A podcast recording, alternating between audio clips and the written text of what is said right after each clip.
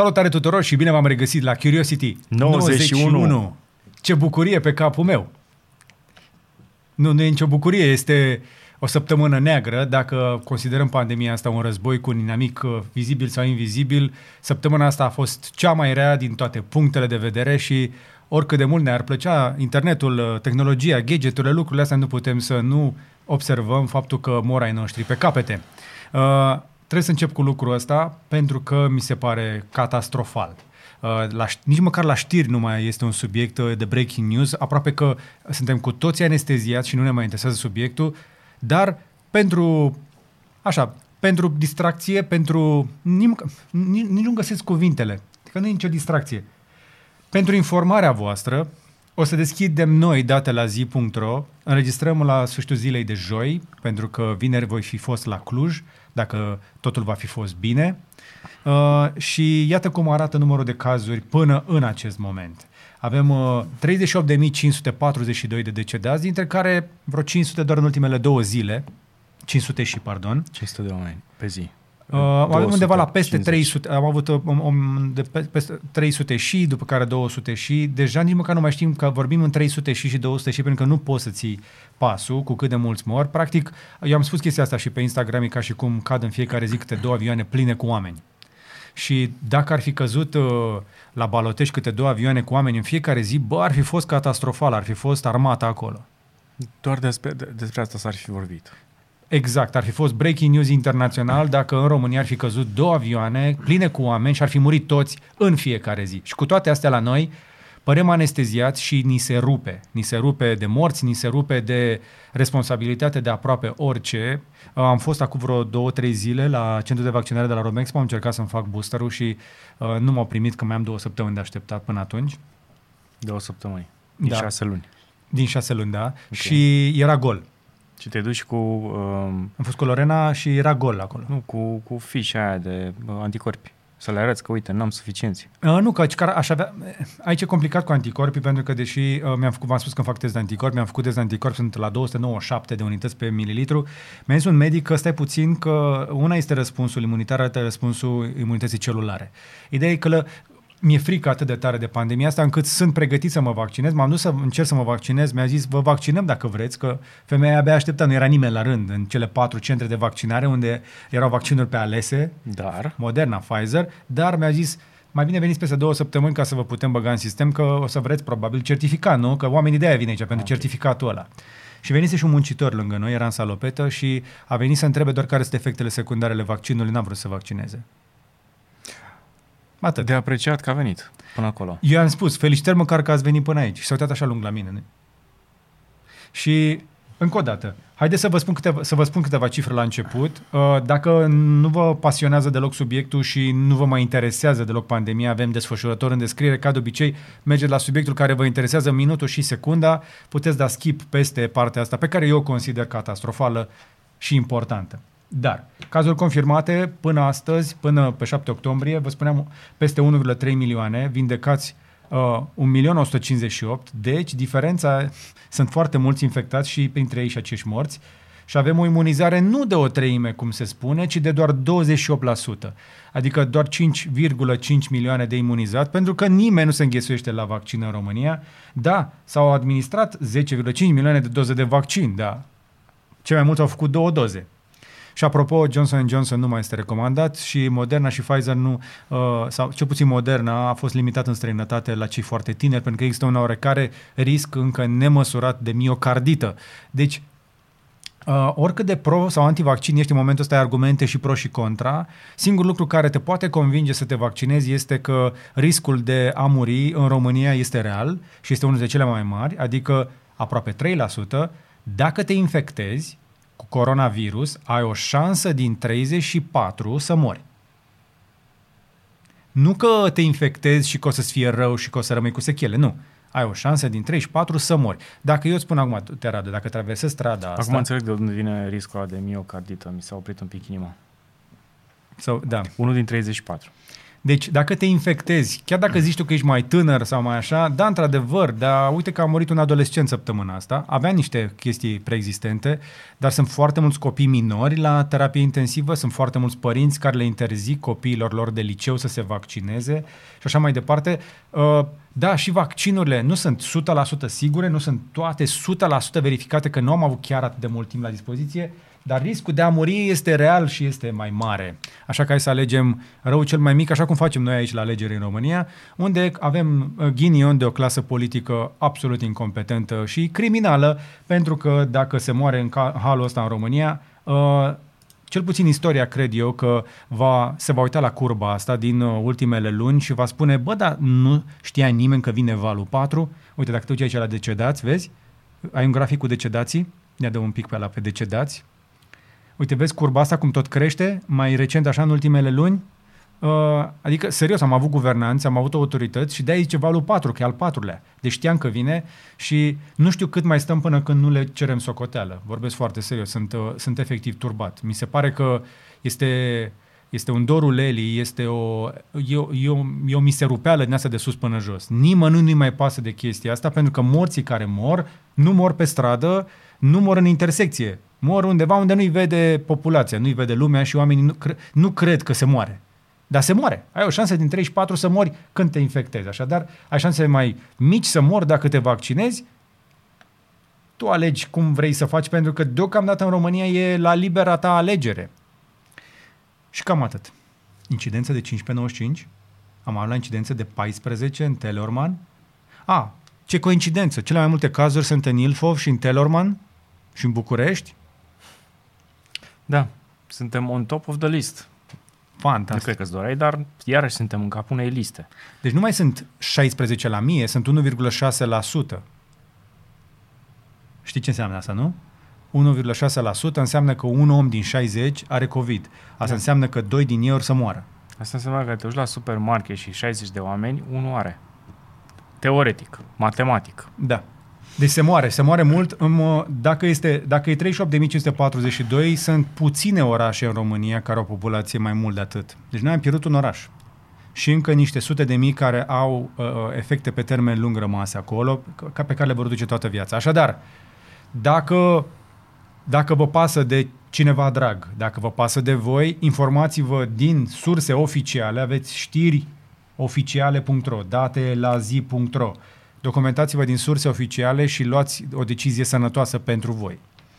Și cu asta gata, uh, putem trece la Curiosity? Da, uh, suntem la Curiosity. Hai să mergem mai departe. Hai. Uh, o să începem cu un pic de promo pentru da. un om foarte drag nouă. Îl avem alături de noi pe Alin Chiriac. Salut, Alin, mă auzi?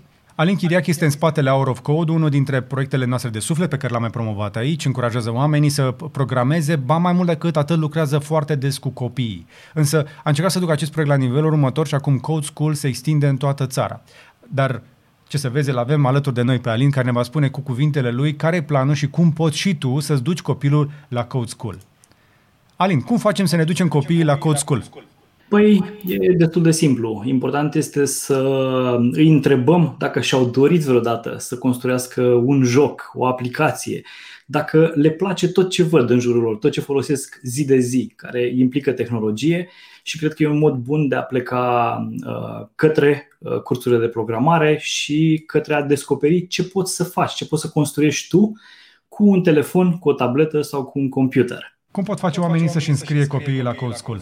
Tot ce trebuie să facă este să intre pe codeschoolclubs.ro Acolo găsesc detalii despre cursuri, găsesc detalii despre locațiile unde avem cluburi în acest moment.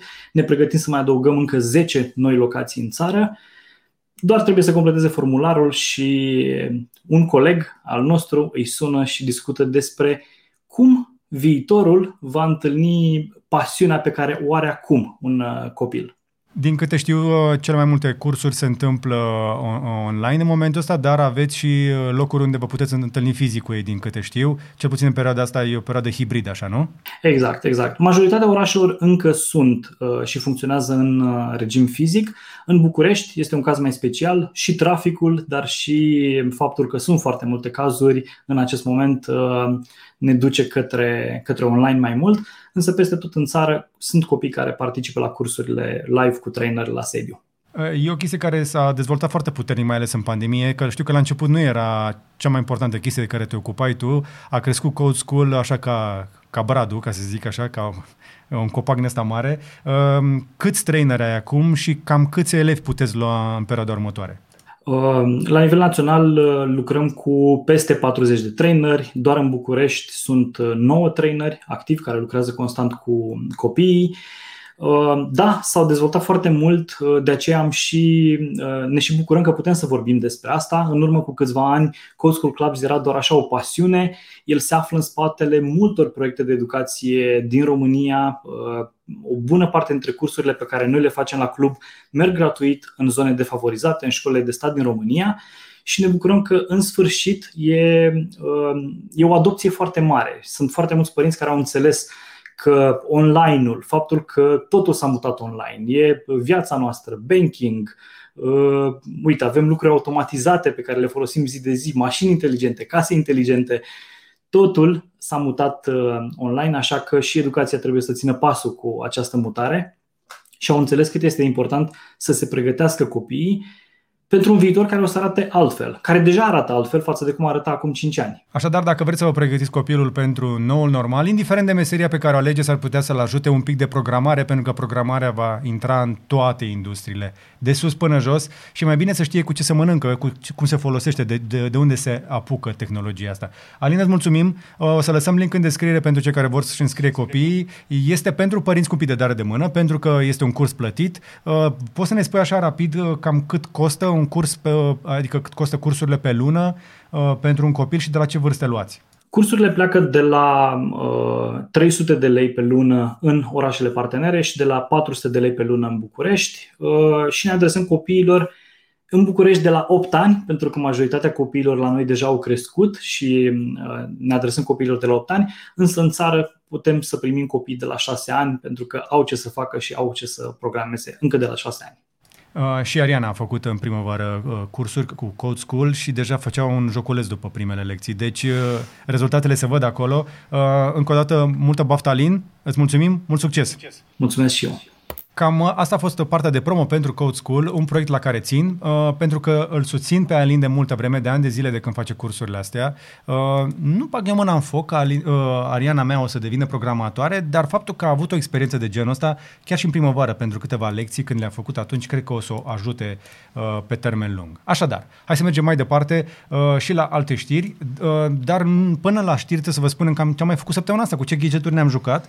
Așa, știți că așa, asta facem de obicei la început. Avem toate iPhone-urile în studio. Yes. Dacă toate astea s-au aliniat fix în ziua înregistrării noastre, în noaptea dinspre joi spre vineri, am făcut un live cu toate modelele noi de iPhone 13. Păi s-au aliniat, de ce să nu se alinieze? Internet avem, YouTube avem, Clar deocamdată. Live în creierii nopții pentru că lansarea oficială în România este mâine, cum ar veni, că vineri, ar fi fost, va fi fost vineri, da, pe data de 8.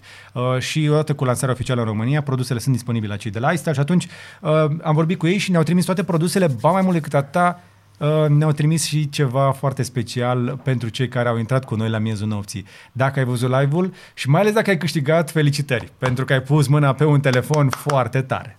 Tot săptămâna asta am mai făcut lucruri interesante. Uh, am făcut acel, uh, acele clipuri amândoi despre Facebook. Uh, Radu a luat partea tehnică, eu am luat partea mai de societate și am văzut niște reacții foarte bune de la oameni după ce au văzut clipul respectiv și mi-a rămas la suflet primul comentariu, care a și strâns foarte multe like-uri, care da. mă motivează să mai vin și să mai explic lucruri de felul ăsta.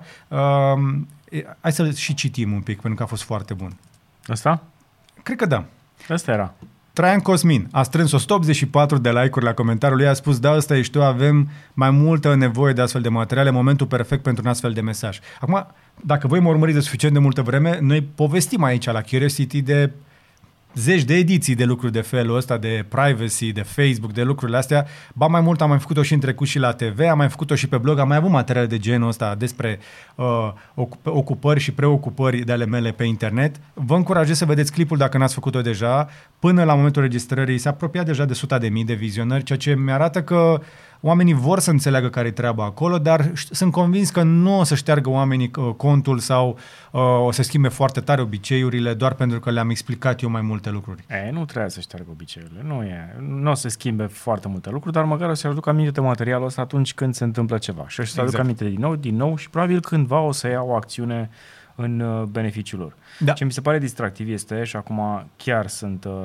um, puțin frustrat și pe YouTube, pentru că atunci când vorbim chestiile serioase, fără să arătăm chestii nasoale, fără să fie niciun fel de minimă problemă cu monetizarea sau cu clipul, clipul ăsta a ajuns pe 50 în trending și tocmai a ieșit. Ok. A ajuns pe 50 așa un pic și după aia, puh. De ce? Nu, nu, nu pot să-mi explic, pentru că este singurul clip pe care îl știu de, de anul acesta care a plecat cu viteza asta. Și watch time-ul și analiticele din uh, clipul acesta îmi spun că ar fi trebuit să fie pe locul 10 în trending. Ok, lăsăm acolo ce se întâmplă în trending, dar ar fi trebuit să fie încă mult Din și punct de bine vedere a acolo. ratei de creștere, da. Rata de creștere a fost imensă în primele 24 de ore, oamenii s-au uitat foarte mult, 10 minute și 45 de secunde. De În obicei, medie, în medie se într-o uită sesiune. 8, 6, 7, nu 10 minute. Deci clip și plus comentariile, multitudinea de comentarii și multitudinea de like-uri. Indiferent ce ai face, YouTube-ul este destul de asemănător din anumite aspecte ca și Facebook-ul. Va limita uh, partea asta de comunicare onestă și directă către comunitate despre părțile nocive ale platformelor. Uh, Acum îl înțeleg pe uh, Da. da. băiatul ăla care făcea știri, uh, îmi scap acum numele, foarte popular din afară. uh-huh. Uh, Degeaba face niște chestii interesante și arată, arată lucrurile care se întâmplă și doar povestește despre lucrurile respective pentru că nu are atât de mare succes. Evident. Însă, dacă voi vreți ca acest clip să ajungă la cât mai mulți oameni, știți ce puteți face. Intrați uh, pe YouTube și uh, căutați clipul. Uh, cred că deja îl știți. Da. Dați un like uh, dacă n-ați făcut-o deja. 7000 de oameni au făcut deja chestia asta și dați mai degrabă un share. Am văzut că au fost oameni care au dat share pe Twitter, Uh-huh. uh, au dat uh, share inclusiv pe Facebook. Uh, și uh, inclusiv pe WhatsApp, așa cum primesc eu tot felul de teorii ale conspirației, tot felul de omuleți pe, pe WhatsApp, poate ajunge și teoria mea. Despre Teoria reală a conspirației. Teo- da, exact. Teoria reală a conspirației. Bine. Uh, și se lucrează și la niște clipuri cu Tesla, ca să avem o marfă interesantă nouă. Fix la momentul înregistrării noastre, pe, se află pe autostradă, un, se întâmplă pe autostradă un experiment pe care îl pregătesc de luni de zile, Uh-huh. la care nu am participat pentru că am vrut să trimit pe altcineva să văd dacă se confirmă în lumea reală, nu cu șoferi care știu să meargă la maximă eficiență. Eu sunt în stare, sunt hipercompetitiv când vine vorba de consumuri, uh, concursuri de consum. N-aș fi vrut să înclin eu balanța în favoarea uneia sau alteia dintre cele două. Am trimis, uh, am trimis, uh, l-am trimis pe Vlad, da. de la noi, pe Vlad Apostu, împreună cu un prieten bun uh, al canalelor noastre, uh, cu care am mai colaborat și uh, am, am, am promisiuni la el, spre exemplu, de niște clipuri pe care să le facem împreună, dar nu, ap- nu apucăm să ne sincronizăm. Cristi Tudor au plecat la un experiment de consum uh, cu două mașini care, deși par diferite, sunt foarte asemănătoare din punct de vedere al eficienței. Uh, urmăriți uh, ca, canalul Cavaleria pentru un experiment de consum care s-ar putea să vi se pare ciudat la început, dar după aceea veți înțelege care e skepsisul, pentru că am eu o idee creață despre care este raportul între eficiență, uh, dar nu, nu vă zic mai mult, că vă prindeți. Deja detaliez foarte mult. Gata. Da.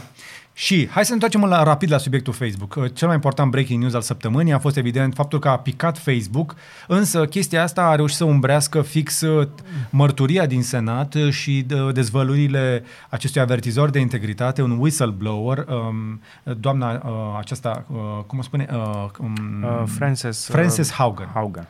Uh, Frances Haugen, care s-a angajat în 2019 la Facebook, Mhm. a strâns foarte multe documente și acum dă în judecată uh, compania împreună cu un avocat la SEC, adică la Autoritatea de Supraveghere Financiară din uh, Statele Unite. Uh, coincidențe sau nu, astea două s-au întâmplat suprapuse.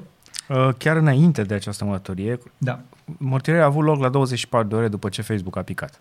Acum, ca un uh, băiat care uh, în tinerețea lui a stat pe blocuri uh, cu cabluri de rețea în mână, eu știu că există o singură metodă să cureți cu adevărat un server. Nu remote, nu cu... Uh, serverul lor de la Facebook își face oricum copii și peste copii, peste copii în CDN-ul și așa mai departe. Singura metodă viabilă și reală să cureți ceva este să te duci la sursă și să bagi un stick acolo sau o tastatură și un mouse. Exact.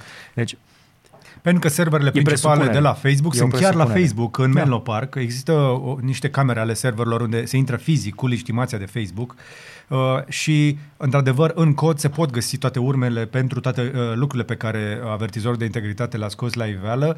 Uh, evident că Mark Zuckerberg, primul lui răspuns a fost că, i- uite, că afirmațiile că uh, Facebook ar pune profitul înaintea oamenilor don't make any sense. Adică că sunt total... Uh, m, Și aici N-au cineva ar niciun trebui sens. să facă un, uh, un, un montaj cu toate momentele în care Mark Zuckerberg a spus ceva și n-a avut sens în declarațiile lui oficiale. sau s-a filmate. dovedit că a mințit. Sau s-a, do- da, sau s-a dovedit că a, fi- a, a mințit. Um, există și o, un comunicat de presă de la Facebook. Uh, e undeva pe aici link-ul.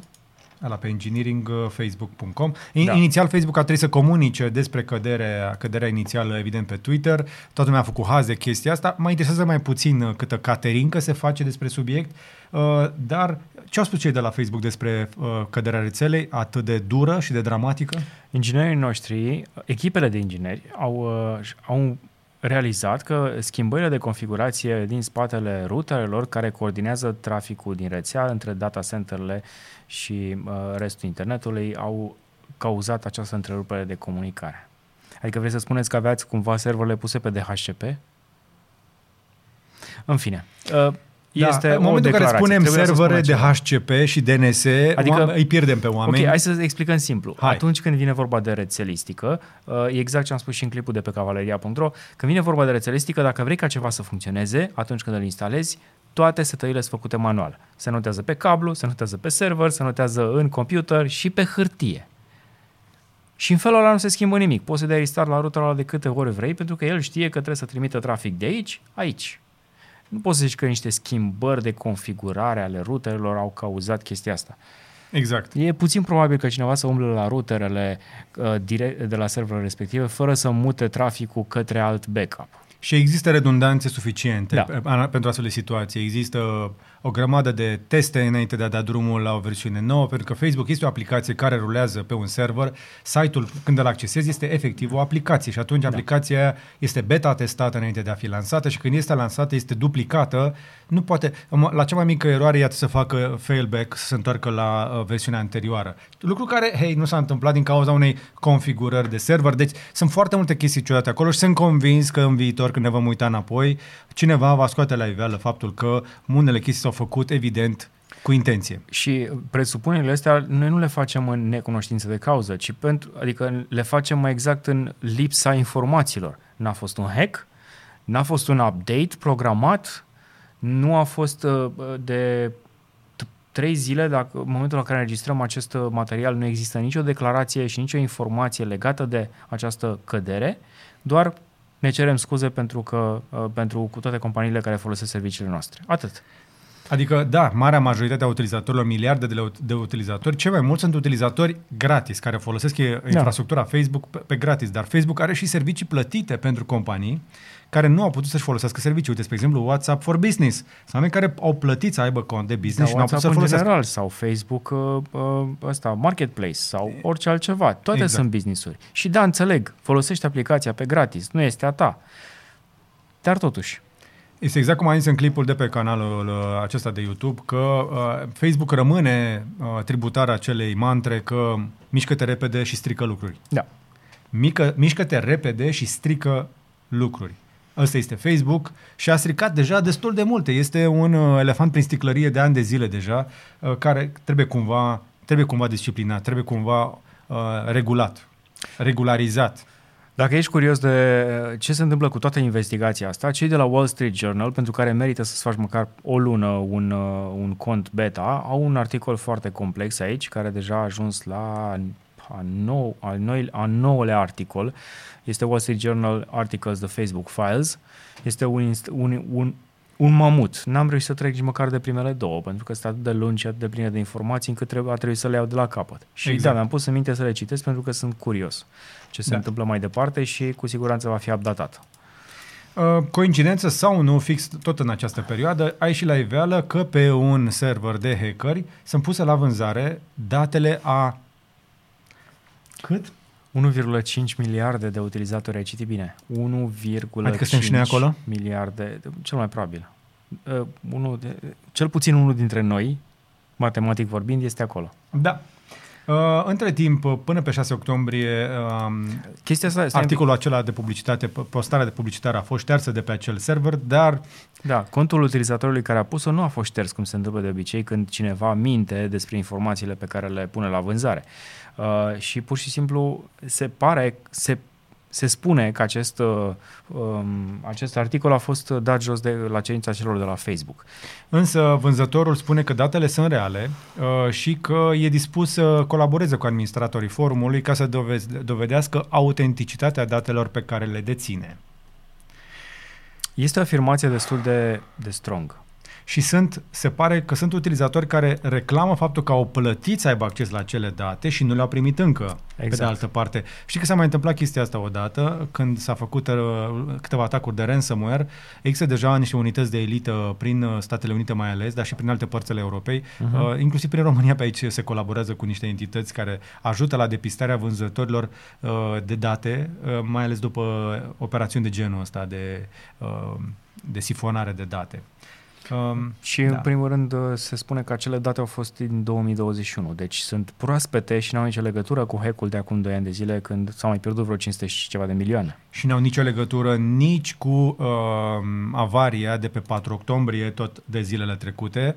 Nu sunt evenimente suprapuse, este doar încă un incident dintr-o serie lungă de incidente care parcă nu au sfârșit în legătură cu Facebook. Da, avem o rețea socială care leagă toată planeta, dar ce să vezi, nu doar că e departe de a fi perfectă, s- este extrem de imperfectă și are mai multe găuri decât ar trebui. Mergem mai departe că nu, e, Da. nu sunt singuri. Deci, Hai ok. să vedem. Și Twitch are aceeași problemă. Bine, similară. Nu Ok, să cred. zicem, similară. Uh, ci că Twitch a fost atacat, uh, ei dau vina pe niște hackeri care au furat uh, toată baza de date, inclusiv codul sursă al site-ului, împreună cu foarte multe date de, utiliza- de, de la utilizator de acces, vreo 2,5 milioane, inclusiv datele de um, uh, plăți. Adică cât și cât, cine și cât câștigă pe Twitch. Inclusiv codul sursă. Sunt 126 de gigabytes parcă, care Cât? au ajuns undeva pe mai multe hard discuri și site-uri și forumuri și alte lucruri de genul ăsta. Pe Gitfiles mi se pare că am, uh, am găsit ceva la un moment dat. Da, uite. Mai spune ceva. Deci mai spune ceva. Pe tot, lângă, tot site-ul a fost pe lângă copiat. tot site-ul twitch.tv, atacatorii spun că au furat și site-ul de mobil, Mhm. site-ul de desktop Mhm. și, site, și versiunea de console. Și SDK-urile proprietare și conexiunile la serverele Amazon. Cineva poate să replice foarte repede Twitch-ul.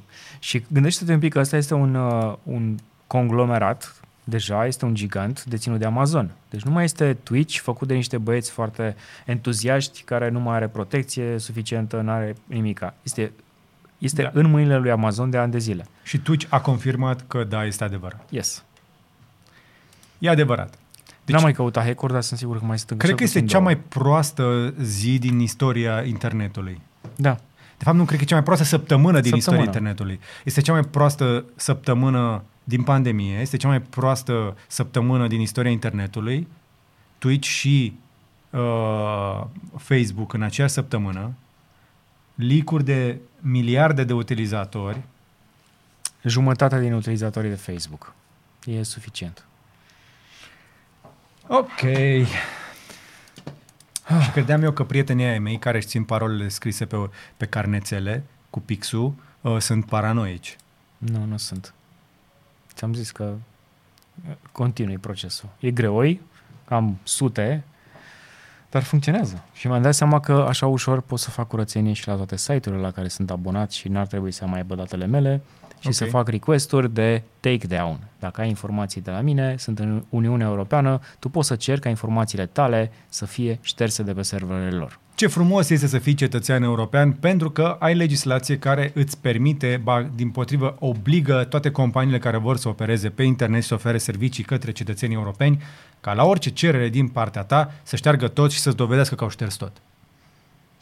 Și uh, s-ar putea să fie un uh, publicity stunt, dar Twitter e cumva împotriva curentului.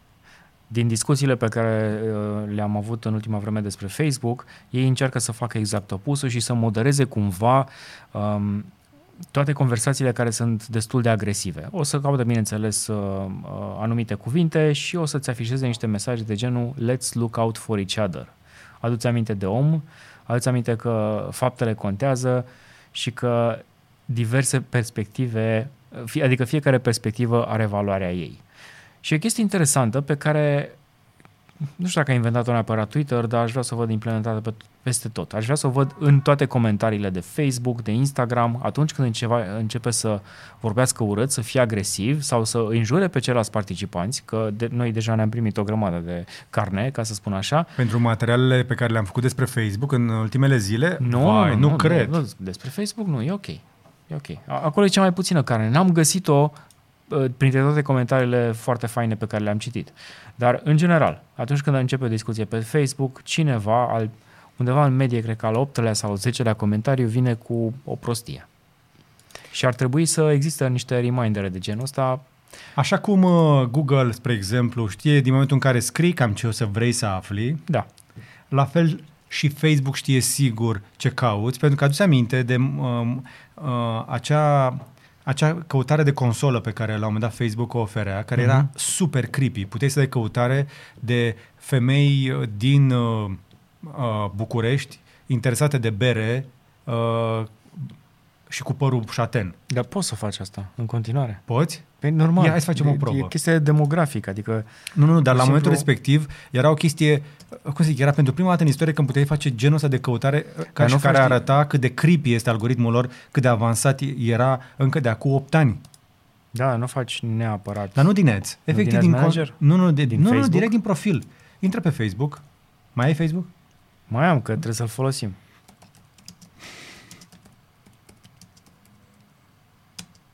Are blonde and tall.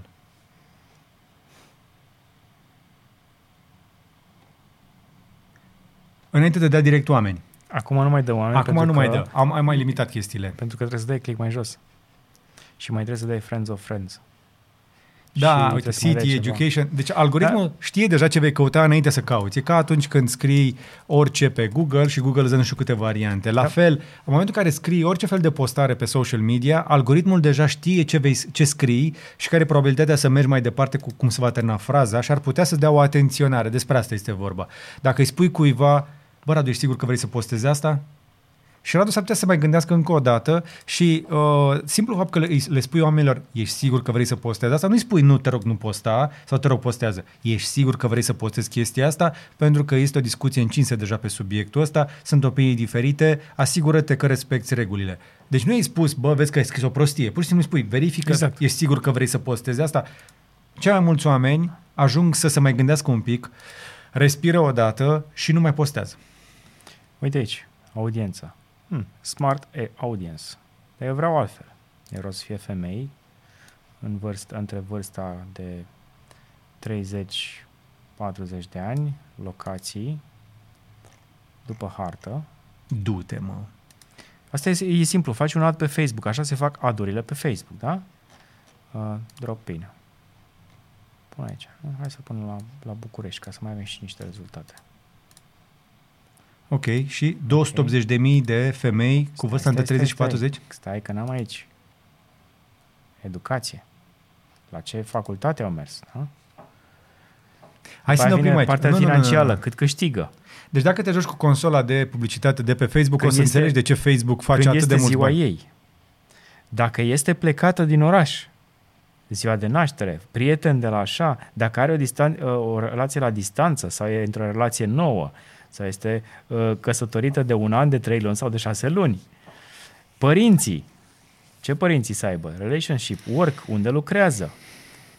Angajatul. Adică eu pot să fac targetare pentru tine care lucrezi la Oracle și... Ești blondă, ai ești 27 blondă, de ani Exact. și îți place berea. Targetarea este foarte precisă pe Facebook și asta e doar o mică parte până când uh, nu uh, confirmi uh, adul, pentru că acolo mai poți să modifici încă pe atâta. Exact. Deci, aceste platforme știu enorm de mult și cu siguranță dacă uh, își pun foarte puțin mintea vor preîntâmpina hate speech-ul însă hate speech-ul creează engagement. Și cu asta închidem subiectul, că mai avem și alte noutăți. Uh, am lăsat, începutul a fost foarte cringe. A fost dureros, dar e realitatea. Asta s-a întâmplat săptămâna asta și probabil că vreți să aflați și voi despre chestia asta. Probabil Nu? că vreți. Probabil Poate că că, vă da. interesează. Hai să punem și o reclamă. Dar nu e a noastră, Dar e bună? dar e bună. Hai să vedem. E ceva diferit. E, e un fel de gură de aer proaspăt. Hmm. Ok. Ok. Ok.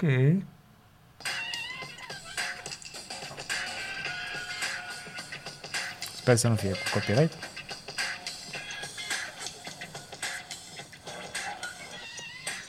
Nu te-ai prins la ce e, nu? La Adidas. Ediția aniversară făcuți împreună cu Xbox. Hai că cool. Ok.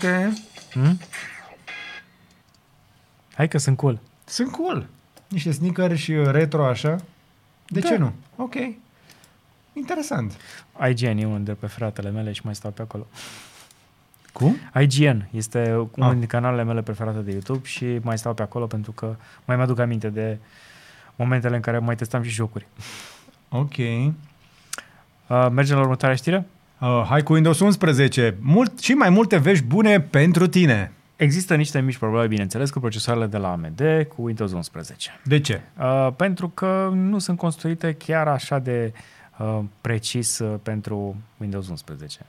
Adică o mai puțin cu 15% în performanță. Din ce cauză totuși? Uh, acest UEFI CCPC 2 uh, nu, uh, cum să zic, nu administrează cum trebuie firele de execuție și procesele care uh, trebuie trimise către procesor. Adică Windows este construit puțin diferit, deși seamănă foarte mult cu Windows 10. Uh, La bază are niște optimizări ca să ajute procesoarele noi de la Ryzen din seria 5000 și bineînțeles procesoarele de la Intel din seria 10 și 11 și chiar 12, dar procesoarele vechi nu au acel uh, cum să zic, uh, procesor dedicat neural engine, cum îi se spune la telefoane, există o variantă și pentru desktop în momentul de față. Ok. Și mai e problemă cu latența, cu cache-ul. Sunt niște chestii pe care dacă o să le vezi pe internet o să se pară wow, avem probleme. Stai liniștit că s-a întâmplat cu toate sistemele de operare și cu toate procesoarele Deci uh, o să de vină un până update acum. Deci care o să va vină trimite procesele la nucleul la locul lor, corespunzător. exact. Ok. Uh, Lucrul ăsta se întâmplă peste tot, la toate sistemele de operare, inclusiv la Apple, inclusiv la Linux. Așa că, da, ok, vorbim de Windows pentru că, într-adevăr, sunt mult mai mulți utilizatori de Windows decât Linux sau macOS. Uh, Deci problemele se vor rezolva până în toamnă, de aceea spuneam, lasă-ți uh, până în iarnă, de exemplu, sau în începutul anului viitor. De aceea spuneam, dacă uh, computerul tău este foarte, foarte important și vrei să-l poți folosi în momentul în care îl deschizi și să n-ai niciun fel de problemă, nu-ți fă încă update la Windows 11. Dacă ești ca noi și poți să mai lucrezi remote de pe altul, atunci nu e nicio problemă. Eu îl folosesc cu succes de, de când, de când l-am testat prima dată. Ok. Uh, ai zis Apple puțin mai devreme?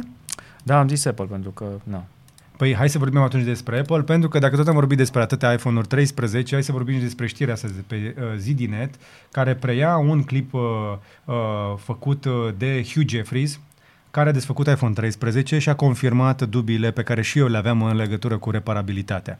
Nu că, nu că aveam niște dubii neinformate, mai urmăresc și eu niște băieți care spuneau că există riscul ca noile iPhone 13, ce să vezi, să fie aproape imposibil de reparat oriunde altundeva decât la un service autorizat Apple cu prețuri de Apple. și cu componente de Apple, ceea ce nu este rău. E ok să aibă Apple componente uh, pentru um, laptopuri, pentru telefoane și să poate fi găsită pe piață. Problema este că doar serviciile Apple au acces la acele componente, ceilalți, uh, celelalte servisuri third party, ca să le spun așa, care știu să facă chestia asta, că nu e atât de greu să desfaci un telefon pentru cineva cu o experiență tehnică și să te apuci să schimbi niște componente, că nu le repari fizic. Pur și simplu înlocuiești. Asta face un, un service la telefoane, la laptopuri. Despre asta e Înlocuiește. vorba. E, greu să repari ceva fizic acolo. Doar la Telefoanele moderne oricum nu mai au tranzistori la care poți să umbli, există câteva plăcuțe pe care le poți schimba, dar noi nu vorbim despre plăcuțe și despre partea de procesor, care nu e chiar de sensibilă. Cele mai sensibile două piese ale telefonului tău sunt Ecranul, Ecranul și bateria. și bateria. Ce se vezi amândouă sunt înseriate acum și nu pot fi schimbate decât la un service autorizat oficial, altfel vei pierde niște feature-uri și nu o să-ți mai poți folosi telefonul la fel ca înainte. Dacă le schimbi în altă parte, pentru că, hai să fim serioși, un ecran și o baterie nu sunt niște chestii proprietare Apple, că și ei cumpără componentele alea din altă parte. Da, ok, înțeleg, înțeleg, e important să ai uh, a- acel, acel True Tone display, nu o să-ți mai funcționeze așa cum trebuie în momentul în care schimbi cu ecranul care nu este super original. Sunt de acord, nu o să mai vadă exact la fel, dar să nu-ți mai meargă uh, uh, funcții precum uh, camera, din câte am înțeles, Da. Adică, what? Așa, Face ID-ul era o parte de problemă și da, aici este camera frontală uh, și bineînțeles, că- cred că dacă Apple ar fi avut uh, senzor de amprentă în ecran, nu ar mai funcționa nici aia. Bineînțeles. Nu mai merge uh, senzorul de luminositate a ecranului, ceea ce e Mhm. nasol. Adică Mhm. dacă îl setezi cumva pe auto, o să fie, o să fie întuneric în momentul în care a prins lumina în cameră. Uh, nu-ți mai merge autofocusul pe camera principală. Și Deci- multe funcții sunt întârziate și niște nu mai chestii- funcționează corect. niște chestii care sunt un pic aiurea, pentru că chestiile astea nu țin de display. Nu au nicio legătură cu display. Display vine peste modulul respectiv. Și chiar și sistemul de operare este modificat în acea, în a- într-o astfel de situație. Adică Apple îți va da un alt sistem de operare ca să se asigure că îți face viața și mai grea. E dureros. Și asta nu spune decât uh, ceea ce, nu confirmă decât ceea ce crede toată lumea, că Apple este foarte dur din punctul ăsta de vedere. Da, sunt de acord. Am avut o discuție foarte uh, aprinsă cu, împreună cu Lorena legat de subiectul Apple și da, sunt de acord. Partea de marketing, magazine, imaginea lor e foarte, foarte faină. Dar când ajungi în măruntaiele unui telefon și observi că mai degrabă îți cumperi unul nou decât să schimbi componentele interne și pe- pentru că dacă le schimbi efectiv nu o să mai funcționeze telefonul. Sau sunt atât de scumpe încât nu merită. Care e partea de sustenabilitate? Că tot vorbesc la evenimente cum e tot uh, aluminiu reciclat, cum că nu mai uh, conține uh, materiale uh, rare și chestii de genul ăsta și nu mai și și atât chestia de cu toxic. bateria, de, adică îi schimb bateria telefonului și să spună, îți dea după aia mesaje de eroare din cauza bateriei, ok, înțeleg, și ăla poate fi un risc de foc. Într-adevăr, Apple nu trebuie să-și asume responsabilitatea pentru niște baterii luate din China. Dar vinde-le măcar către celelalte servisuri. Nu e obligat pe oameni să le facă reparația doar la tine, având în vedere că sunt multe situații pe care le-a ilustrat și Louis Rossman, în care pur și simplu tu nu vrei să le repari produsul, ci doar să-i faci să își cumpere altul nou sau vrei cumva să-i îi taxezi mult mai mult. Da, știu, sunt produse scumpe, discuția poate fi continuată la nesfârșit, dar nu poți să vorbești, cum a zis și George, de sustenabilitate când tu nu permiți reparația produselor tale. Și ne Care spui altfel că, sunt ok, produse longevive. am făcut o cutie mai subțire și nu mai includem încărcător. Wow! Apropo, există niște articol, un articol foarte fain, uh, un video, dacă nu mă înșel, de la un băiat care a încercat să uh, facă uh, cutiile de iPhone, să facă pentru produsele lor, pe care le vând pe, pe site-ul lor, nu știu exact despre ce era vorba, cutii de iPhone. Și toate fabricile, inclusiv cea mai mare fabrică de uh, cutii din uh, uh, Statele Unite, i-au spus că nu pot face așa ceva, pentru că sunt prea complicate și pentru că includ niște procese manuale care nu pot fi automatizate. Care Și sunt cutiile astea? Cutiile de, de cutiile de Apple, de telefoane și cutiile normale. Cutiile care au, de exemplu, la interior uh, ăsta, meșul frumos din, uh, din carton de data asta, că nu mai e din plastic, construite așa frumos, elegant, cutiile alea care îți plac ție, că se desfac fără niciun fel de zgomot. Mhm. Sunt foarte greu de făcut și nu sunt ieftine. Deci, iarăși, sustenabilitatea nu știu dacă are un rol important în grosimea cutiei. E doar de fațadă. Da, da, oamenii vor o experiență premium. Uh, Sustenabilitatea vine încă pe locul 2, este Sunt de încă acord. opțională. Da, Pentru cei mai mulți dintre noi, dar pe măsură ce utilizatorii, inclusiv voi, că despre noi toți este vorba, începem să cerem lucrul ăsta companiilor deschis, atunci vor începe să ia lucrul ăsta mai în serios. Uh, s- apropo de chestia asta, uh, ți-o zic acum, de, de, anyways, vreau să cumpărăm un uh, laptop din ăla de la, uh, de la modular. Așa și ce ne oprește? Vreau să îl avem aici și să vorbim tot timp, când vorbim de sustenabilitate, să arătăm cu degetul. Și să arătăm cât de bine funcționează un astfel de laptop și că nu trebuie să fie urât, mare, greu și prost. Dar ce au laptopurile pe care le folosim deja? N-au nimica. Dar vreau să arătăm un laptop și vreau să-l avem aici în momentul în care vine Ok, upgrade-ul. Hai să-l aducem. Ok. Să Vorbim depășim- de framework pe care, pe care l-am arătat Exact. exact. în, uh, acum câteva ediții în Curiosity. Știre nouă de la Google, pentru că Google încearcă să te ajute să-ți accesezi mai ușor parolele de pe telefon. După cum știi, cel mai probabil, parolele tale pot fi salvate inclusiv în Google, care are un password manager destul de finuț. Da. Și, și dacă vrei să-l accesezi, cum nou, faci? Și care funcționează mai nou uh, foarte bine. Uh, cea mai simplă cale ca să-l accesezi, te duci în Chrome uh, și te duci la Settings, în Chrome, în browserul de Android, în, în te duci la de... Settings și te duci la Passwords. Asta, asta, asta poți să faci și pe uh, laptop, dar îți recomand să folosești aplicația Google, să cauți efectiv Google în setări și să cauți acolo passwords sau parole. Și acolo poți să-ți vezi parolele, cum arată și în uh, screenshot-ul de aici. Uh, și eu îl folosesc într-adevăr, dar având în vedere că Google salvează foarte multe parole, acum o să te forțeze cumva să, să nu, adică o să te ajute să nu le mai ții minte, dar o să te forțeze să le autentifici cu o altă aplicație. Ceea ce este bine, din două puncte de vedere. Un SIM de telefon poate fi copiat și hăcuit destul de ușor. Din păcate acel, se întâmplă, se numește SIM port hack, adică se, și se întâmplă des. Da, acele mesaje pe care le primești ca și confirmare când îți faci, îți, îți faci sau te autentifici pe un site, Uh, care vor fi înlocuite, bineînțeles, cu aplicația de uh, Google Keychain, nu, Google uh, Authenticator. Authenticator sau alte tipuri de autentica- autenticatoare, aplicații de genul ăsta care generează niște coduri la fel ca și acele uh, tokenuri de bancă. Ca să accesezi acest serviciu o să fie destul de simplu, intri în aplicația Google încă o dată și vei găsi un tab cu Password Manager. Adio și bye-bye LastPass. Google face deja chestia asta, uh, îți sugerează parole atunci când te introduci undeva și nu o să sugerezi niciodată o parolă uh, simplă, o să-ți facă una aleatorie. Nu ai cum să o ții minte, sunt de acord. Ba, de eu pot să ții minte asta. Chefce Obient AC5. Chefce nu e, o Obient AC5. Și literele care îți mari Chefce Obient AC5.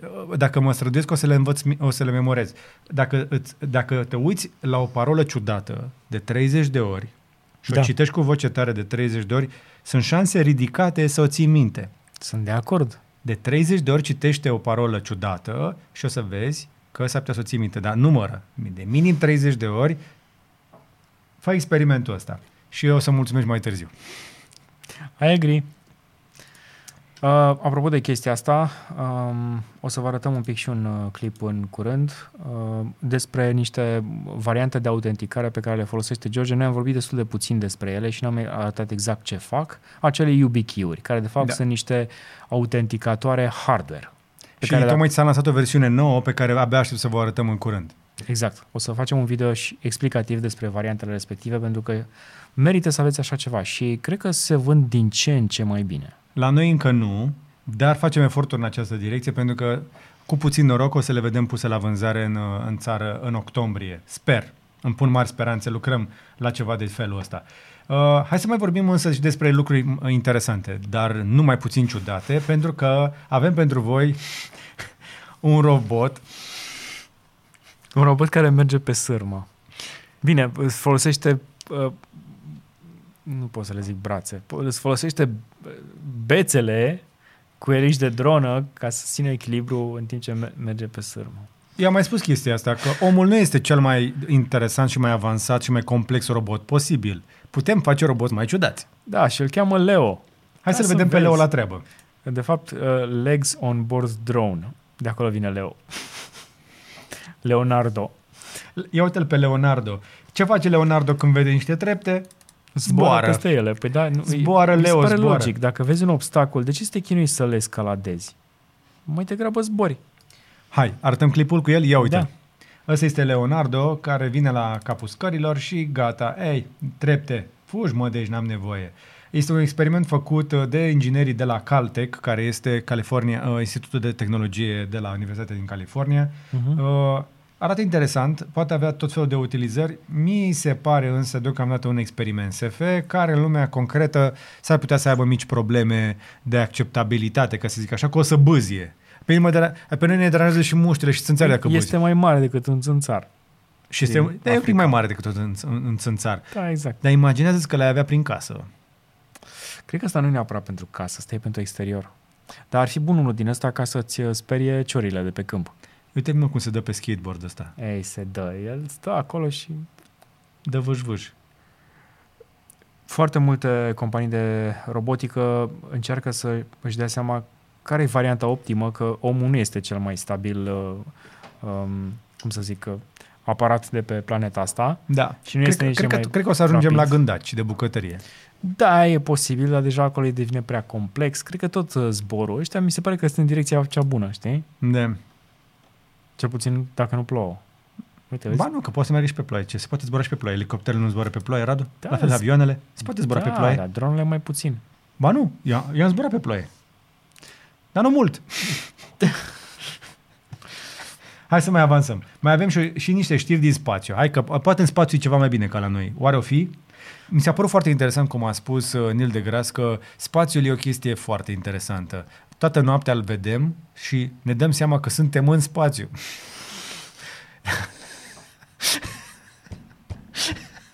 Wow! Wow! Wow! Știi? Da, Da, are Oamenii niște- vor să ajungă în spațiu. My friend, dar de ce trebuie să dai 250.000 de dolari la reducere, să te ridici la 90 de kilometri deasupra Pământului când tu trebuie, trebuie doar să aștepți să se stingă lumina afară, să apună soarele, te uiți în sus și vezi tot spațiu. Apropo de spațiu, hai să ne gândim un pic cum ar fi ca pe 21 octombrie să te duci într-un loc care este mai puțin uh, poluat de cu lumină? lumină, Așa. așa, ca să vezi niște meteoriți. Uh, teoretic, în emisfera, emisfera nordică se va întâmpla lucrul ăsta, deci avem șansele mai mari decât alții să-i vedem.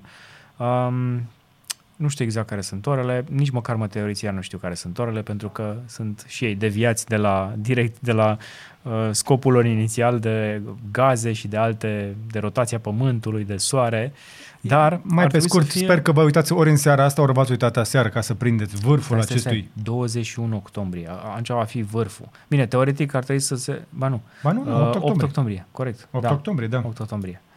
Uh, ar trebui de- începând de astăzi, de pe 6, de, de ieri, de pe 6 Da. până pe 8, dar mai, mai era ceva aici, un vârf de 21 octombrie, zicea. Între 2 octombrie și 7 noiembrie are loc. Practic, atunci sunt cei mai mulți meteoriți în spațiu care trec pe lângă planetă. Uh, Cu această ocazie trebuie să-i mulțumim încă o dată lui Jupiter, uh, Da. care, fiind atât de mare în sistemul nostru solar, este un magnet pentru mulți asteroizi uh, gravi. Uh, Ba chiar a fost un filmuleț foarte simpatic, cred că l-am arătat și noi la Da, un da, moment dat, da, da. cum, a, cum a, a lovit unul uh, Jupiter și a făcut, a făcut ceva de genul. Pim! Așa. Pim! Și, a- și după câteva secunde a dispărut în acel uriaș gazos și să rămână a nea Jupiter că înghite uh, asteroizi care altfel ar distruge toată civilizația umană și toată flora și fauna în câteva minute. El este scutul nostru împotriva meteoriților. Pentru că este cel mai mare din uh, parcare și atrage toți bătăușii. Ai mai, că mai avem ceva știri. O chestie ciudată, știai că o să există cercetători care măsoară cât de multă lumină ajunge de la soare pe pământ Așa, și uh, calculează matematic chestia asta de vreo 30 de ani, așa. luând în calcul ce s-a întâmplat și acum 500 de ani și că pământul, pământul într-adevăr devine mai întunecat. Păi de ce, Radu? Uh, nu știu, dar răspunsul se găsește în acest studiu care este public și care are foarte multe pagini. A, e vorba de albedou. Exact. A, păi stai puțin, ca să din cauza așezărilor umane. Exact. Dar nu e neapărat uh, rău lucrul ăsta că mm. e mai puțin luminos, pentru că dacă reflectăm mai multă lumină înapoi în spațiu, s-ar putea să nu ne mai încălzim la fel de mult, dar noi tot ne încălzim, pentru că generăm multe gaze cu efect Vezi, de sunt seră. niște contraste aici. Da. Nu, Noi reușim oricum să fim uh, mult mai poluanți uh, decât uh, poate să ducă planeta, știm chestia asta. Hai să devenim un pic serioși. Da, hai. Studiul ne spune așa, că strălucirea Pământului, adică toată cantitatea de lumină care este reflectată pe suprafața planetei, adică albedoul. Da. Albedoul e chestia aia, lumina aia care îți, îți prăjește ochii când se reflectă pe zăpadă, spre exemplu. Acolo este cel mai evident albedoul, că e cea mai bună reflexie. Uh, A A fost da, e măs- lumina soarelui care se reflectă în zăpadă. Exact. În cazul acesta, lumina soarelui reflectată pe pământ, care se duce către lună, a fost măsurată. Da. Și avem, evident, calote polare mai mici, că practic uh, toată suprafața acoperită cu gheață reflecta cea mai multă lumină înapoi în spațiu. Avem mult mai multe zone cu asfalt care a- absorb mai multă lumină și păstrează și mai multă căldură. Lucruri de felul ăsta care capturează lumina în loc să o reflecte înapoi în spațiu și care ne încălzesc și mai tare. Despre asta este vorba. Și cam atât. N-aș intra mai mult. Dacă vreți să aflați mai multe, citiți în uh, articolul respectiv, dar uh, din câte vă dați seama, e destul de clar că, f- ce facem aici. Ceea ce mi-aduce aminte uh, cu mare plăcere de știrea aia cu vopseaua care reflectă 98% din lumină. Abia o Dacă, aștept. dacă punem vopsea din aia, o să rezolvăm și problema asta. Da, Gata, gata, am găsit o rezolvare deja. da. Ne uite, o, vopsim uite casele în rezolvare. Dăm cu vopsea albă, cea, ce- albul cel mai alb, nu ca reclama aia de la televizor. Nu, nu, Nu, nu, nu, asta există e pe un bune. alb, există cel mai alb alb, descoperit de un inginer neamț care a făcut o vopsea pe care dacă o dai pe suprafețe, reflectă atât de multă lumină încât ref- reflectă și radiația solară, încât suprafața vopsită se răcește față de mediu. Pentru că nu acumulează căldură, doar o pierde. Da. Foarte interesant. Am putea să folosim mai multă uh, vopsea albă și să refacem albedoul, că dacă tot am stricat albedoul, să-l reparăm cu niște vopsea. Ar merge, nu? Da. It ain't stupid if it works. Așa, așa a, a zis și Bulă. Hai să vorbim de dunele de pe Marte. Păi ca atât, asta e o poză cu ele, că asta mai face uh, Perseverance pe acolo, mai trimite poze, că altfel trebuie să justifice și el un pic, să își mănă- câștige pâine, nu? Mhm. Da, și? Uh, sunt frumoase. Da. E frumoasă. George consideră că știrea asta este fără sens. Nu, doar mă uit la niște nisip. Come on! Uh, lasă-mă măcar acum în curiosity că Lorena ne-a interzis în, pe Cavaleria să mai punem uh, poze de pe Marte și despre NASA. De ce? Eu, măcar să mai vorbim, pentru că am pus prea multe. A devenit un fenomen. Da. La un moment dat puneam și eu și Andrei aceeași poză pe story. Mm. în aceeași zi. Am început să mă uit și eu după el, se uită și el de, de foarte multă vreme. Și mi se pare curios că Perseverance a făcut 149.000 de fotografii până acum, dar noi am văzut vreo 10. Deci, a, cred că chestia asta o să facă invidioasă orice fel de influenceriță. Deci a avut 149.000 de fotografii și a ales doar 10. Ca Păi să da, le câte posteze. una pe săptămână. Exact. Da. Anyway, dacă vreți să aflați mai multe, intrați pe site-ul lui NASA și mai găsiți pe acolo. Au inclusiv o chestie care se numește Image of the Week. Aveți de unde. Și Hai până să te- la Marte, ai văzut-o? Nu. Nu? Au, ăștia o fac pe bune. Am auzit de chestia asta, doamne. Deci ferește. și v- vreau să uh, vă iau acum vreo jumătate de an, au anunțat că vor să facă un, fi- un film pe stația spațială. Și acum o fac. Au trimis oameni în spațiu. Au trimis un, uh, o actriță și un director. Un regizor? Da.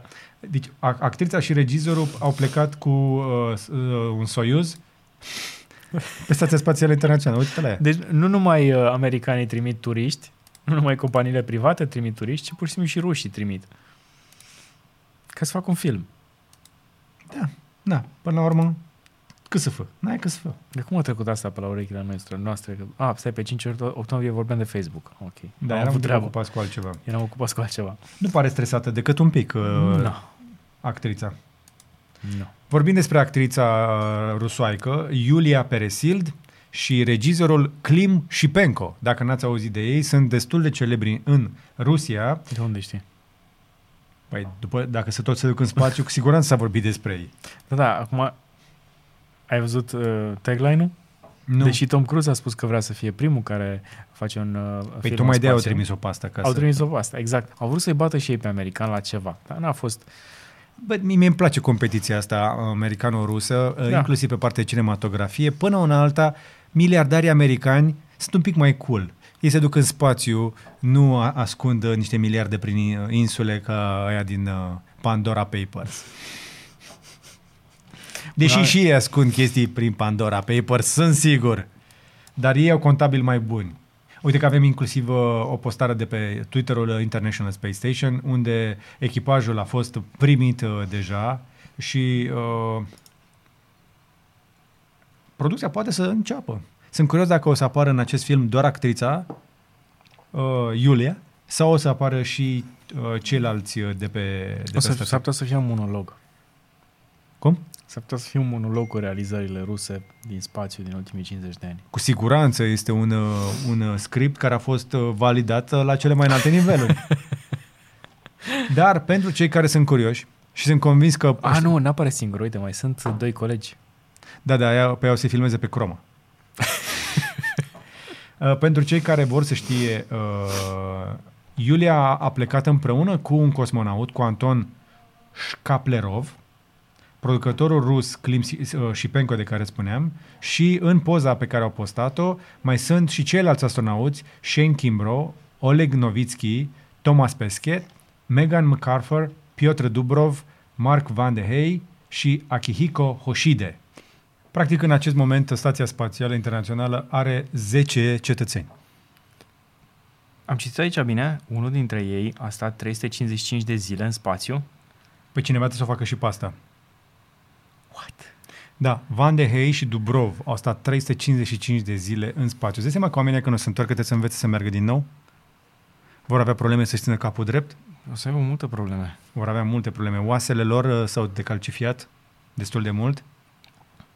Am văzut un film foarte fain în care erau exact simptomele astea Da. pentru cei care erau născuți în afara uh, Ah, da, da, da, atmosferei da, Pământului. da. Uh, Van de Hey practic va, com- va finaliza astfel cel mai lung uh, cel mai lungă perioadă în spațiu petrecută de un astronaut american în istorie. 355 de zile. El lipsit doar 10 să aibă un an în cap. Wow! Fantastic. Wow! Realizări. Da. Comandantul acestei expediții, expediția 65, este Thomas Pesquet, care uh, m- reprezintă ESA, European Space Agency. Ceea ce este Nice. foarte tare. Care este realizarea ta, George? Pentru că domnul ăsta poate să spună că 2% din, din viața și-a petrecut în spațiu. Nu o să fie ușor după ce se întoarce. Nu. Ai văzut că toți cei care s-au întors de pe stația spațială po- au povestit uh, că nu doar adaptarea la gravitație este uh, o problemă, ci inclusiv cantitățile de radiații pe care le încasează corpul acolo în spațiu. Este un sacrificiu pe care ei și-l asumă pentru perioadele astea de stat acolo în spațiu, uh, dar cred că doar acest lucru e, îți poate să țină loc pentru o serie de podcasturi pe care nu o să o începem noi în acest moment. Așadar, încă o dată felicitări tuturor celor implicați în acest frumos proiect, uh, care evident ne face absolut invidioși și ne-am dorit ca până și noi la pensie să ajungem măcar o dată până acolo, în spațiu. Și hai să trecem la un subiect care ne place și mai mult. Dacă vă plac Aston Martinurile, mai ales dacă ați văzut cel mai recent James Bond, Mhm. mm-hmm. aflați că Aston Martin face DBS-uri pe baterie. Practic, uh, Bine, o e o- companie e o britanică companie, lansează da. niște restomoduri. Da, Lunaz se numește compania și a luat uh, DB4, DB5 și DB6 și le-a făcut electrice și cred că asta, asta e partea, una dintre cele mai frumoase părți, deși ne, ne minunăm și ne uh, admirăm mașinile electrice lansate acum, tot astea vechi arată bine. Arată mult mai bine decât cele noi. Păi da, Realism. pentru că avem nostalgie și întotdeauna ne amintim Exact. cu nostalgie de ce frumoasă era perioada aia în Nu, care... nu, nu, nu, nu, ce frumoase erau mașinile de A, atunci. mașini, nu Mașini, perioada. hai. Mașini. Ok. okay. Sfidau orice lege a gravitației atunci când erau pe stradă și depășeau probabil 100 și ceva de kilometri pe oră. De exemplu, cor- Corvetul Stingray, Da. care era un fel de avion pe roți. Uh, frâne mai puțin, dar erau frumoase. Uh, Aston Martin chiar prin uh, divizia sa Works a făcut un DB6 volante electric acum câțiva ani, dar între timp a- am mai auzit chestii de la Aston Martin că vor să ducă pe zona asta de electrificare. Evident, britanicii au, uh, au o moștenire frumoasă în domeniul auto, dar mașinile astea pe electric eu cred că vor avea un viitor și mai luminos, ca să zic Da, așa. pentru că practic mașina asta uh, și-a câștigat dreptul cumva de a fi și mai ecologică în acest moment. Ea a petrecut 40 de ani în libertate, ca să spun așa. Da, va costa un milion să o facă electrică, așa că milionul ăla se va duce pe niște piese componente și manoperă care vor fi offsetate greu spre deloc. Băieții ăștia sunt uh, genul ăla de oameni care au jobul de vis, știi? Mhm. Lucrează la un proiect un an de zile și nu e o problemă, pentru că o să-l vândă foarte scump și cineva se va găsi să-l cumpere. Da. Uh-huh. Ok. Primii cu- clienți vor primi aceste mașini în 2023, dacă vor da milionul, uh, dar vor trebui să-și aștepte pentru că chestia se face, evident, manual. Yes. Mașinile, mai avem un prieten care are Aston Martin și ne-am dat cu el. Da, și oare vrea să-l facă și electric? Uh, Dar nu e, nu e, nu e în serie de clasice încă. Dar Da, va fi. Vorbim despre Va fi. Cristian Ețiu și uh, Astonului pe, pe care ne l-am promutat pentru niște filmări, să zicem așa, și ne-am Mhm. dat un pic cu el. Pe care salutăm pe această cale acolo la el în Dubai, unde vremea este prietenoasă. am auzit, am văzut, mi se pare incredibil să poți să stai afară. Da. Bine, uh, ne plac retrofiturile, re- restomodurile, dar ne place și mai mult când vedem că, uh, ce să vezi, vânzările de EV bubuie în toată lumea. Adică Adică, în toată lumea, peste tot, indiferent de țară, cifrele În- sunt fantastice. În România încă nu. Au venit cifrele de la Da. Apia, sunt doar câteva Da. zeci de bucăți înmatriculate de Tesla, dar nu se spune câte au fost rezervate, pentru că încă nu au fost livrate. Uh, Cele mai multe, cele mai multe Tesla sunt încă pe uh, numere roșii Uh-huh. și vor fi matriculate uh, în octombrie. Așadar, așa să intre, o să intre atunci în uh, numărătoare. Exact. Cum Așadar, așteptați uh, în noiembrie cifrele pe octombrie ca să vă șocați de câteva sute de Tesla noi care se vor adăuga la cele 45 matriculate anul trecut. Uh, dar vom vedea o explozie, însă până una alta ne uităm ce se întâmplă în alte părți, pentru că valul de obicei la noi vine evident cu 2-3 ani întârziere. Marea Britanie, Tesla Model 3 se vinde mai bine decât Fiesta. Da. Adică cea mai vândută mașină de acolo. Da, din câte știu, Fiesta e greu de găsit. Probabil și ăla este un motiv. Bine, cea mai vândută nu mai e Fiesta acum, că Fiesta nu prea se mai găsește într-adevăr, Da. da. bătuse, dar bătuse și Opel Corsa. Adică, serios acum, o mașină de trei ori mai ieftină a fost bătută în vânzări de Tesla Model 3, însă, surpriză, nu știu dacă vă așteptați la chestia asta, fix înainte să începem noi înregistrarea, am văzut o știre din Statele Unite cum că Tesla a scumpit Model 3 și Model Y și a întârzie și mai mult uh, datele de livrare. Uh, Practic, uh, modelele de standard sunt mai scumpe cu 1000 de dolari și performance chiar și 2000 de dolari în plus, așa din pix, pentru că, hei, e cerere și, hei, componentele sunt mai scumpe și mai greu de adus. Eh, situații de genul ăsta se întâmplă, în, cel puțin în... Serios? Că s-a mai întâmplat de două ori anul ăsta. Dar nu numai la Tesla. Dar nu numai la Se prețuri întâmplă la mai toți mari? producătorii de mașini. Ok. Deci, uh, da, vânzările cresc, dar deocamdată cererea este atât de mare încât Tesla își permite luxul de a scumpi, însă este într-o campanie agresivă de livrări pentru a închide quarterul cu cifre pozitive. Uh, și mai avem uh, știri uh, uh, cu mașini electrice pentru că uh, avem acest Aptera care a- i-a prins foarte mult pe americani. Am văzut foarte mulți creatori de pe acolo care sunt super încântați de Aptera, nu doar de Rivian. Uh-huh. Uh, ca, apropo, Rivian a început uh, t- testele cu tot felul de oameni și avem un român care a văzut de aproape un Rivian și mi-a scris Ok. uh, și mi-a și trimis poze uh, pe Telegram uh, și m-a invitat să, me- uh, să mergem să ne dăm prin America cu un Rivian. S-a înscris la un test drive uh, din ăsta itinerant prin Statele Unite. Sunt curios cum fac să ajung acolo, dar m-aș duce. Uite, îți trimit pozele acum ca O să le facem, vezi. o facem. Adică uh, m-am, băgat, m-am, m-am auto-invitat și eu deja. O facem, o facem. Ce ne costă, Radu? Foarte deci tare. inspirăm utilizatori de mașini electrice și din Statele Unite, evident de origine română. Păi dar nu mai știi că discuția noastră cu Lucidu, Da. da. nu așa am filmat-o, Bineînțeles. pentru că lucra un, uh, un Da. da. român acolo. Eu, chiar puteți să vedeți clipul, uh, chiar mi-e dor să văd mașina aia în producție. Aș vrea să o văd în, în producție. Aș vrea să o văd Bine, ne- reală. ne-am, ne-a fost la un, cu un Faraday Future atunci. A, nu era Lucy, da, era fel de Da, future. da, da, dar mă duce și la Lucid. Hai, sunt trei branduri care sunt acolo Da. pe țeavă de 5 ani de zile. Da. Îi mulțumim așadar lui Florin Senciuc pentru pozele și filmulețele pe care mi le-a trimis. O să le publicăm uh, pe Insta uh, și pe Facebook ca să le vedeți și voi. Îi, îi mulțumim încă o dată pentru deschidere, pentru generozitatea de a ne trimite toate aceste uh, informații și uh, dacă cumva vedeți că la un moment dat dispar și că am plecat în Statele Unite, s-ar putea să mă duc să testez un Rivian, poate legăm și cu o vizită la Lucid, cine știe. Pentru asta m-aș cam duce. Da. Bun, uh, acest Aptera este o chestie ciudățică. Nu Da, da, este, este. este o, o mașină normală, dar prețul ei ar pleca undeva de la 24.000 de dolari și poate ajunge și până la 50.000. În schimb, seamănă foarte... E o combinație între Tesla, ca și ecran, zona frontală, Ok. dar se apropie mai mult de, cum îi zice, Renault, ăla micu de trăgeai cu fermoarul, geamurile, închideai geamurile cu fermoarul. Da, și ce mă încurcă pe mine la mașina asta? Ia zi. E o chestie ciudățică care vrea să fie un smart, dar e mult mai dubioasă. Hai, hai cu pozele din exterior. Chestia asta are doar trei roți, Radu. Exact. Exact. Pare o chestie foarte futu- futuristă care poate să acomodeze doi oameni, ceva microbagaje în Da. spate. O, are da, schimbătorul trei- ăla da, ai seamănă izbitor de mult cu cel de la Tesla, nu ți se pare? Exact, exact. Au împrumutat foarte multe elemente de la mașinile actuale și de ce crezi că e o problemă care are trei roți? Crezi că nu e atât de stabilă? La Pentru mașini oraș? electrice mai poți să le mai Pentru așa, oraș. dar nu poți să faci cine știe Dacă ce. are cu- bateriile, bateriile în zona aia, e cam greu să o răstorni. Dacă sunt 200-300 de kilograme în, în zona aia și cam doar acolo în cap, din câte văd eu. La bani și ții un spring. Părerea mea. Da, dar după Spring nu se uită nimeni după tine. A, păi din ăsta mi ești. Păi da, normal. Dacă ți o mașină futuristă, măcar să fie, să arate futurist din toate punctele de vedere.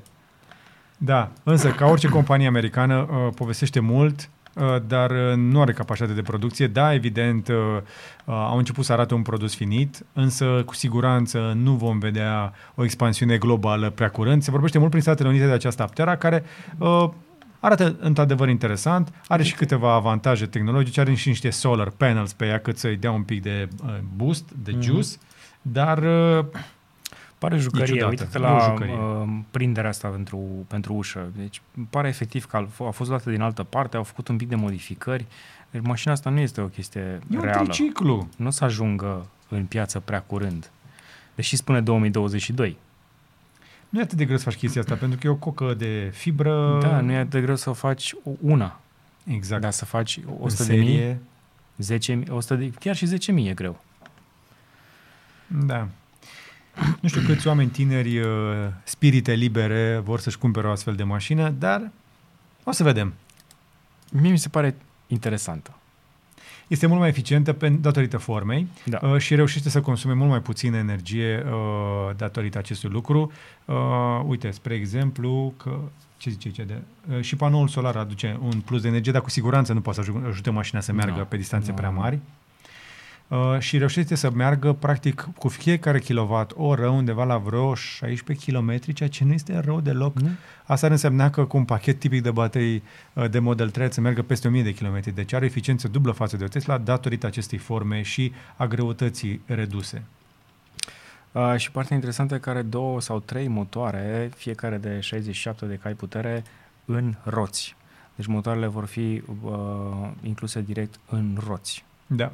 Iar um, uh, mentenanța va fi cu costuri minime pentru că compania a îmbrățișat de la început right to repair, adică posibilitatea de a-ți repara toată mașina și să dea acces la uh, piese. Da, producția să vină în 2022 cu prețuri între 25.900 și 46.000 uh, de dolari în funcție de configurație, de dotări uh, și probabil și de pachetul de baterii. Uh, în momentul acesta uh, nu are un consum declarat, dar range-ul Uh, adică autonomia maximă este calculată undeva între 250 și 1000 de mile. Asta înseamnă între 400 ish Și 1500 de kilometri? în funcție de dimensiunea pachetului de baterii. Probabil că versiunea de top are pachetul de 75 de kWh, tipic. Asta e ca, ca ceasurile de la Huawei, îl încarci o dată pe lună. nu? Da. Ar putea să fie o mașină bună de navetă pentru un viitor în care oamenii să... Așa. Oricum, se vorbește de prin 2010 de Aptera și abia Da. acum au scos produsul. Este mult hype în jurul companiei și mă bucură lucrul ăsta. Mhm. Hai să le vedem pe stradă și mai povestim despre ele atunci. Repede la gaming. Uh, scurt, îți dau uh, un link mai jos. Bine, o să-l găsești pe kotaku.com, te duci acolo la The Best și o să găsești cele mai uh, noi și cele mai bune jocuri în funcție de platforma pe care o folosești. Eu, de exemplu, m-am dus către PlayStation 4 și deja mi-am pus pe listă câteva chestii, uh, cum ar fi God of War Uncharted, Lost Legacy Ok.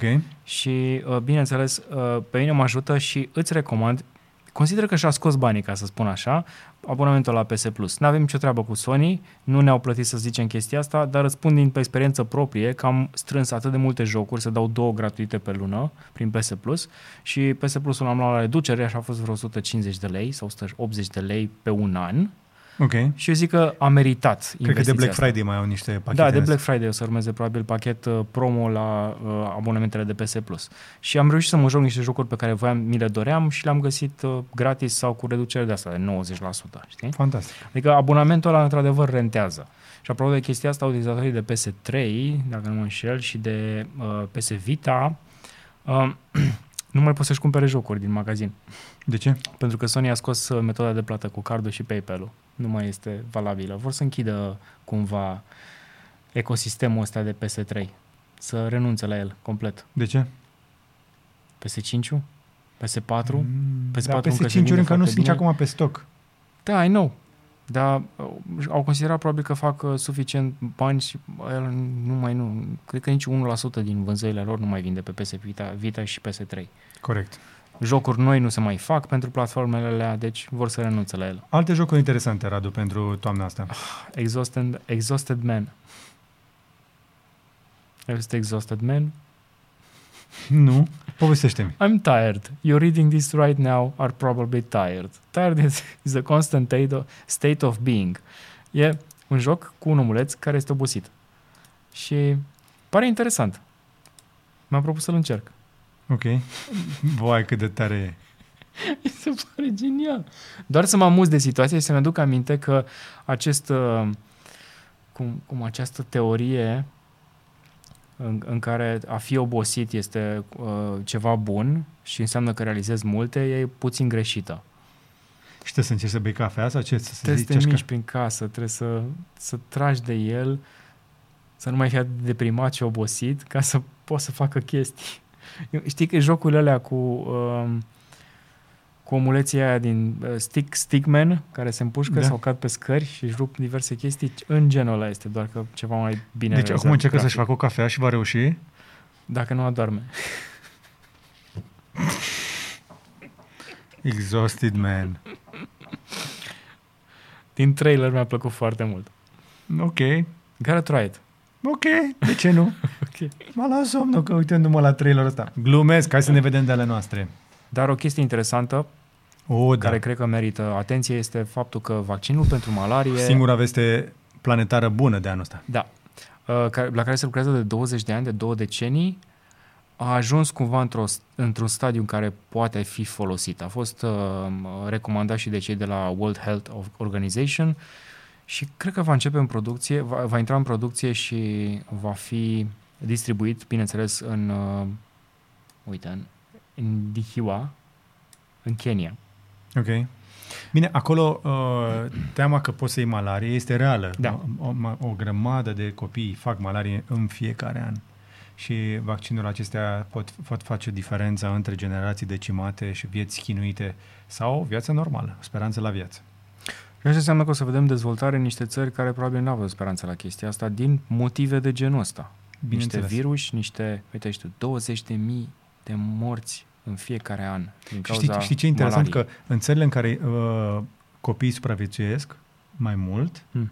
mamele ajung să facă mai puțin copii. Exact. Și atunci uh, începe să se echilibreze cât de cât uh, treaba acolo, pentru că să tot faci copii într-una uh, dezechilibrează demografic uh, o, o populație. De obicei, bunăstarea aduce o echilibrare de populație și vaccinurile și igiena și accesul la electricitate și multe altele. Așadar, asta este o veste importantă. Ce am uh, citit, uh, acum sper să fie informația corectă, că acest uh, Moschirix este de fapt o combinație a vaccinului normal cu noul tip de vaccin, acel RDNA, uh-huh. RNA. Okay. Deci vaccinul, că, faptul că am descoperit, au descoperit de fapt cercetătorii acest vaccin pentru malarie a fost și datorat faptului că s-au agitat foarte mult să construiască un vaccin pentru COVID. Okay. Și puțin din tehnologia a fost folosită și aici și au reușit să-l, să-l facă să fie mult mai eficient.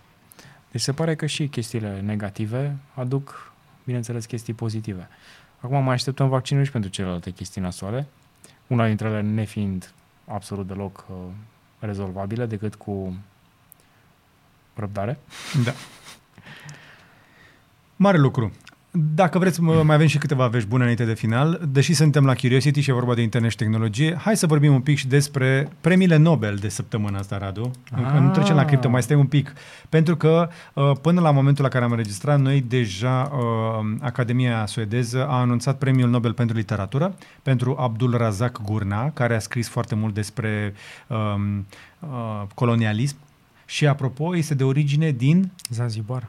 Practic, Zanzibar este un fel de județ al României, la cât da, de mulți români exact. se duc mai nou prin Zanzibar. Exact. Uh, dar s-a stabilit în Marea Britanie și a scris uh, vreo 10 lucrări, uh, inclusiv novele și romane, în care vorbește despre lucrurile astea. Și cu ocazia asta, practic, Mircea Cărtărescu a pierdut la mustață premiu. Serios? A, nu, a fost eu glumă. am crezut că Sorin era înscris și am vrut să... Se, a fost supărat cumva. Până la momentul la care uh, noi vom uh, fi înregistrat deja, s-a anunțat și Premiul Nobel pentru Pace, care se anunță uh, vineri. Și îl felicităm în avans pe câștigător sau pe câștigătoare. Într-un an de felul ăsta, premiul Nobel devine o chestie importantă. Uh, mai avem uh, câțiva laureați Nobel săptămâna asta. Uh, pentru un, avem un premiu Nobel în chimie pentru organocataliza asimetrică, oameni care au reușit să facă molecule pe dos. Cum? E foarte interesant chestia. Niște catalizatori au reinventat modul în care putem crea celule și molecule și, spre exemplu, pot crea molecule care uh, întoarse pe dos să, să aibă alt gust. Adică poți să faci o chestie care, de care... Mind-blowing. Da. Uh, mai avem uh, un premiu Nobel în fizică uh, pentru Siukuro, Siukuro Manabe și Klaus Hasselmann uh, și către Giorgio Parisi, Da, care ei au, vorbit uh, au înțeleg uh, sistemele complexe din uh, clima Pământului. de, și cum este influențată, bineînțeles, de noi, de omuleți. Da, dar mai ales cum interacționează sistemele complexe. Foarte important și lucrul ăsta. Uh, și în fiziologie și medicină 2021, o chestie care mi s-a părut foarte interesantă, David Julius și Ardem Pataputian au uh, cercetat cum funcționează receptorii pentru temperatură și atingere, iar cercetările lor, adică chestia asta, Hmm. sau dacă îți dau cu rece sau cald, Hmm. cum funcționează, cum se transformă chestia asta în impuls me- uh, chi- uh, chimic și electric. Adică uh, dacă eu te ating, a- apăsarea cum se transformă într-un impuls electric care pleacă la creier și generează o reacție. Foarte interesantă chestia asta.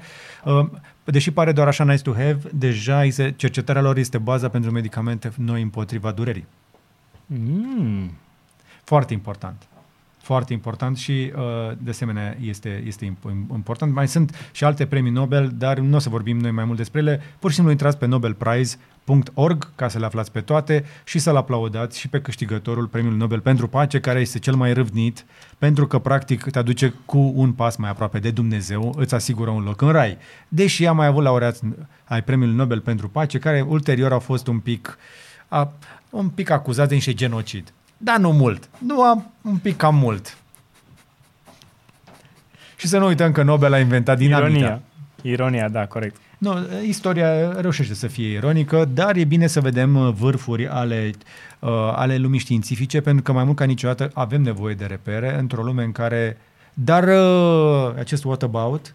Da, da, de, de, de, de fapt, stai că există și oameni care... Și, da, de fapt, și avem incertitudini mai multe decât certitudini. Știința și cercetarea ne pot aduce mai multe certitudini. De aceea ne și place tehnologia, pentru că apeși pe buton să aprinde lumina, nu poți să te uiți la un bec aprins să zici că e stins. Măcar în legătură cu asta putem fi de acord? Există un segment al științei care combate și această teorie. Adică cum? Că becul ăsta nu e aprins? Depinde cum te uiți la el. În ce asta bucățică mi-era din timp teamă. te uiți la el. Ok. Și acum să trecem la bucata favorită a celor care abia așteaptă să vină un Lambo în oraș uh, sau să ajungă până pe lună. Da. Hai să vorbim despre cripto. Cel puțin până joi, sper să se păstreze verdele ăsta. Bitcoin, după cum a zis Andrei Brătucu pe Twitter, a, f- a atins pragul de 5-5, 5-5-5. Hei, hei, hei, hei, hei, hei.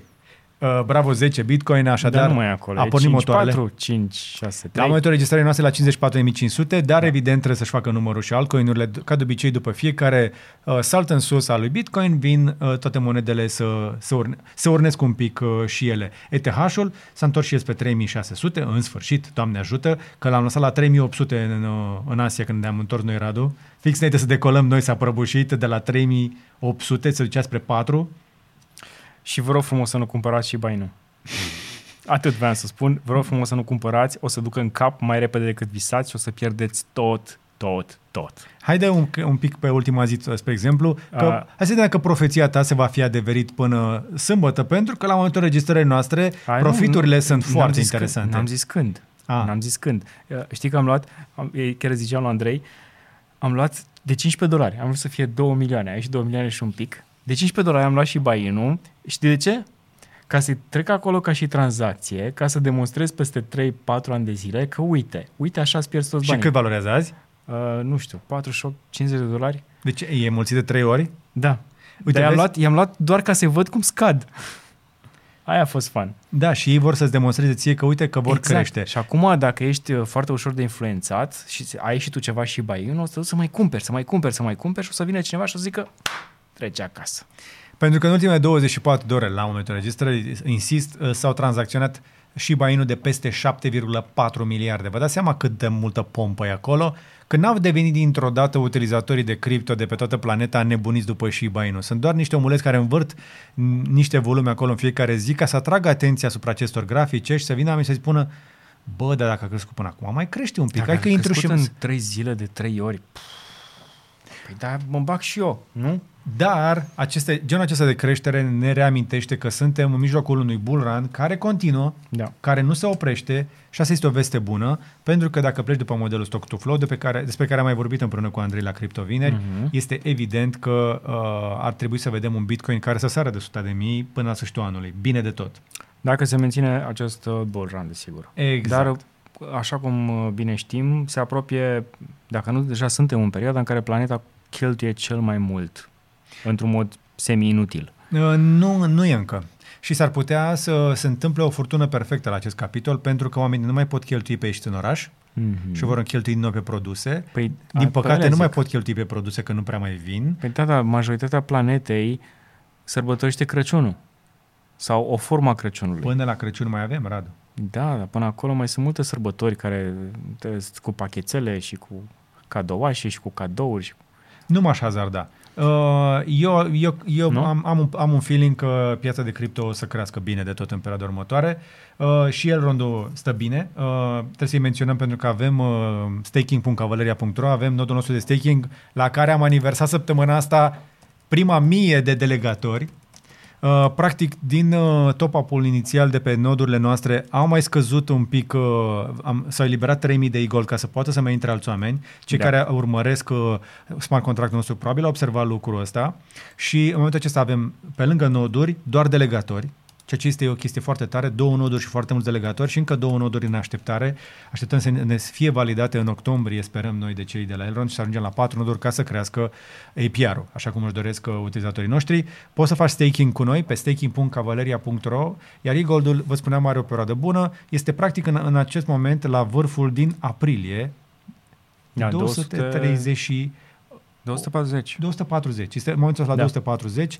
Uh, practic a, a, a făcut uh, o zonă de suport uh, pe- pe la 230 în ultima perioadă și uh, sunt tot mai multe voci în ecosistem care vorbesc de e-goldul de 1000. Sunt tare curios să văd dacă se va întâmpla lucrul ăsta, dar până una alta, toți cei care fac staking cu noi sunt în profit. Corect.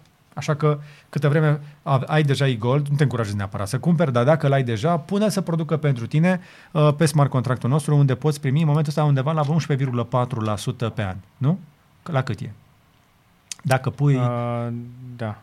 Uh, Uite, dacă, nu- dacă pui 10 e-gold, o să câștigi zilnic 0,03, lunar uh, 0,096 și 1,147. Deci, uh, practic, uh, uh, 11,47% este APR în momentul ăsta, vei câștiga uh, pe- pentru tot e-goldul tău încă 1,147. Și dacă mai și crește între timp, ai făcut un profit frumos.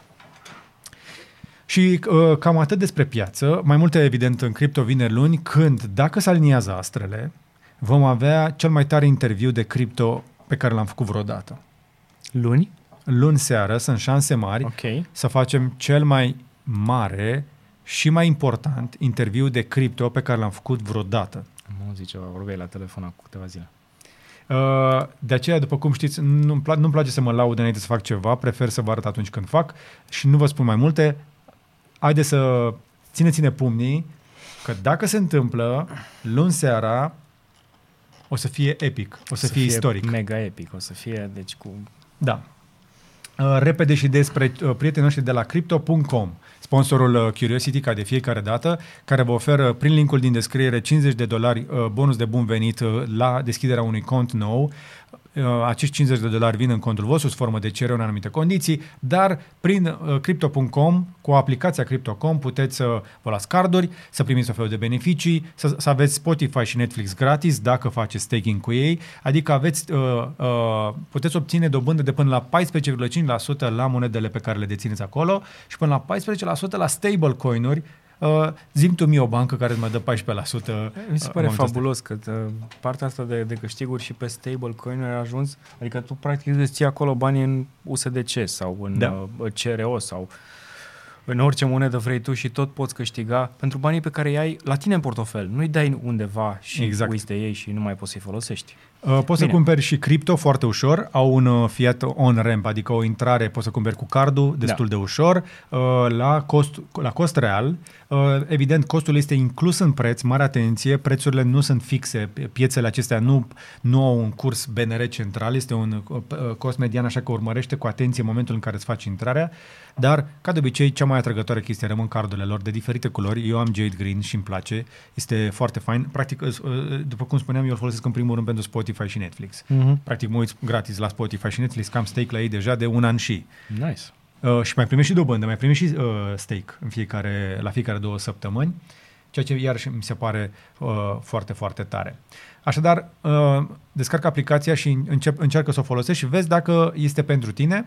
Ai un bonus, exact cum spuneam, de bun venit. Au mai nou și au mai nou. De ceva timp și Exchange, care începe să meargă în ce în ce mai bine, dar și secțiunea de NFT-uri, pentru că știm cu toții că suntem cu toții nebuniți după NFT-uri și au dropuri uh, constante. Uite, spre exemplu, uh, au în fiecare săptămână unul și este, ar trebui să fie, uite, uh, vineri avem unul de la New Kid Collection, care arată interesant, iar luni, pe 11 octombrie, de la Bloom, uh, de la Natasha Inat, o, o colecție care se numește Bloom. Deci au, tot la câteva zile au câte o colecție nouă de NFT-uri lansate pe crypto.com slash NFT și sunt, fiind dropuri, multe din ele le poți accesa pur și simplu, le, le poți accesa inclusiv gratuit unele din ele, pe altele uh, sunt de vânzare. Uite, cel mai mic prezentare pentru uh, Purple Retro NFT 50 de dolari.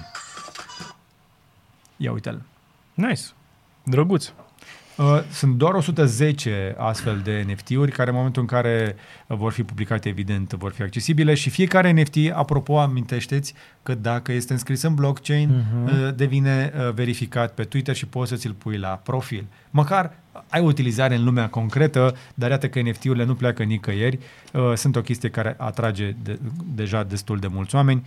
Deci, până la urmă, își va găsi și o utilitate în lumea reală. În lumea concretă, să zicem. Și cu asta am ajuns la final.